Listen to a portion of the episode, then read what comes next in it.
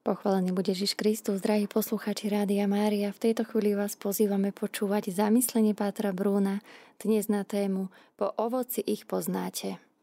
Chránte sa falošných prorokov, lebo prichádzajú k vám vo vnúčom rúchu a vo vnútri sú to draví vlci. Po ovoci ich poznáte. Takouto jasnou rečou začína dnešné evanielium. Ľuďom veľmi často očarujú krásne slova, retorika. Dobre sa nám to počúva. Štekli nám to uši. Vidíme to aj na rebríčkoch populárnosti politikov, že väčšina ľudí ide za láhodnosťou slov, za logickými argumentmi a podobne. Populárne je to, čo sa dobre počúva, bez ohľadu na to, či je to pravda. A to by sme mali spozornieť aj ako veriaci. Tá môže byť, pravda samozrejme môže byť aj veľmi nepríjemná. Aj kňaz môže byť človekom krásnych slov, retorických vystúpení, Navonok môže vyzerať ako pekný zelený strom plný lístia, ale ovocie žiaľ nenájdeme žiadne, alebo keď, tak pochybné. Ježiš ako kritérium hodnotenia človeka dáva ovocie. Podľa ovocia ich poznáte. Chráňme sa krásnych slov, za ktorými nejdu krásne skutky, povedal svätý Jan Zlatoústy. Poznáte ich po ovocí. Veď či oberajú strnia hrozno a z bodliakov figy, tak ako je ovocie znakom kvality stromu, tak aj naše skutky ukazujú kvalitu života, kvalitu bytia. Tak každý dobrý strom rodí dobré ovocie, kým zlý strom rodí zlé ovocie. Dobrý strom nemôže rodiť zlé ovocie a zlý strom nemôže rodiť dobré ovocie. Kto robí dobro, nemôže byť zlý. A zlý človek nedokáže urobiť skutočne dobrý skutok. Keď Ján Krstiteľ poslal učeníkov, aby sa Ježiša opýtali, či je Mesiáš, ten mohol jednoducho povedať áno som. Ale namiesto toho vyzval Jána, aby sa zamyslel nad dôkazmi. Keď zacitoval Izaiáša. Slepí vidia, chromí chodia, malomocní sú očistení, hluchí počujú a mŕtvi stávajú. A chudobným, maličkým sa hlása evanielium. Inými slovami, Ježiš Jána vyzval, aby aplikoval na neho veľmi jasné kritérium, ktorým, roz, ktorým rozlíši pravého proroka od falošného. Poznáte ich po ovocí. Test ovocia v úvodzovkách je veľmi spolahlivým rozpoznávajúcim kritériom aj pre nás. Aj na inom mieste pán Ježiš hovorí, aspoň pre tie skutky verte. Po dobrom ovoci sa poznajú aj dobré korene, dobrý strom – Ježiš chce, aby sme v ňom boli zakorenení každý všedný deň, nielen skrze modlitbu, skrze čítanie Božieho slova, svetého písma, ale taktiež aj súhlasom k tomu, aby nás viedol. Ježiš hovorí, ja som pravý vinič a môj otec je vinohradník. On každú ratoles, ktorá na mne neprináša ovocie, odrezáva a každú, ktorá ovocie prináša, čistí, aby prinášala viac ovocia. Vy ste už čistí pre slovo, ktoré som vám povedal. Ostaňte vo mne a ja vo vás. Ako ratolec nemôže prinášať ovocie sama od seba, ak neostane na viniči, tak ani vy, ak neostanete vo mne. Ja som vinič, vy ste ratolesti. Kto ostáva vo mne a ja v ňom prináša veľa ovocia, lebo bezo mňa nemôžete nič urobiť.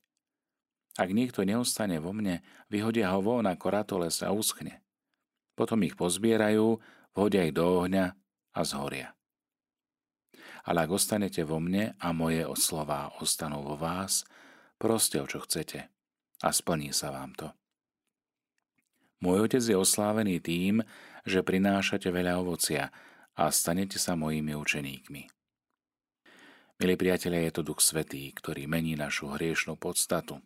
Ak sa započúvame, budeme môcť zachytiť onen tichý, nenápadný hlas Ducha Božieho – Neprelaďme stanicu, keď bude hravieť o veciach, ktoré by sme mali zmeniť alebo odstrániť.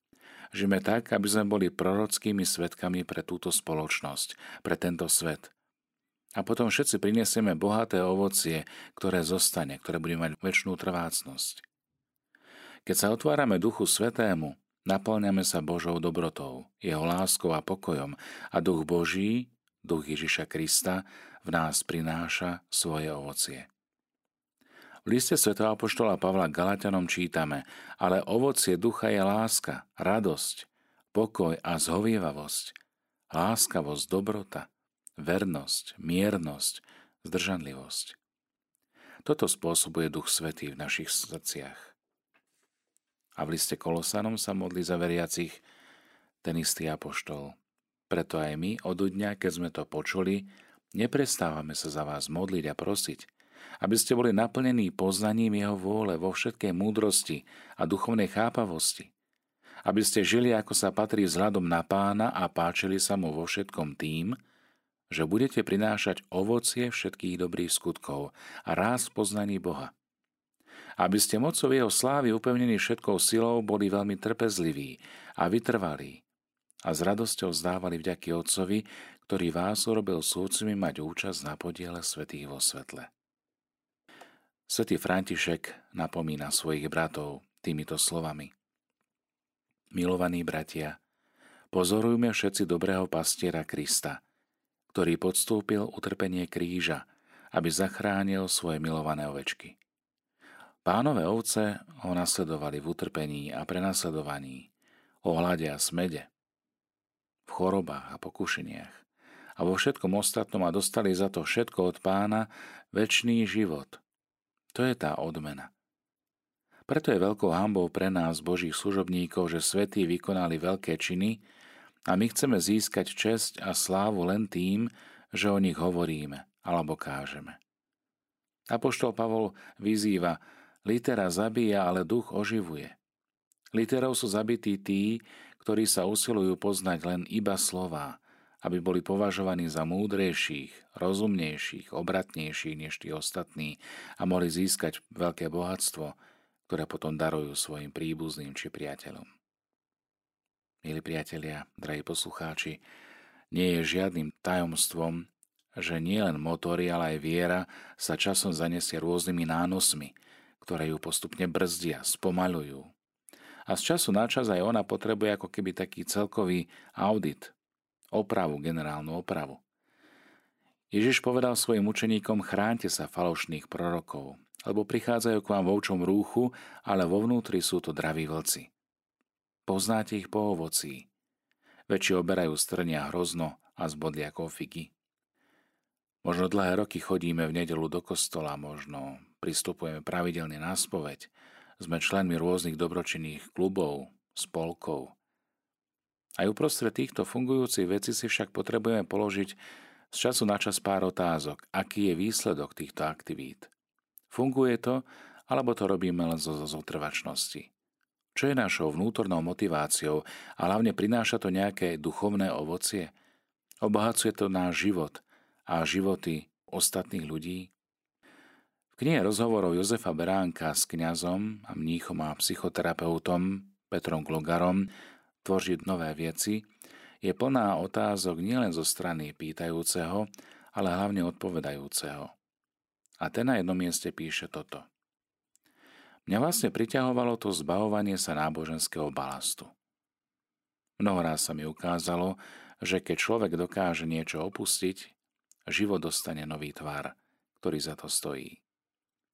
Nejde ani tak o radikálne rezy, o nejakú totálnu zmenu zabehnutého, pretože, ako píše teológ Linden, možno potrebujeme Tóru a prorokov na to, aby sme si to zapamätali.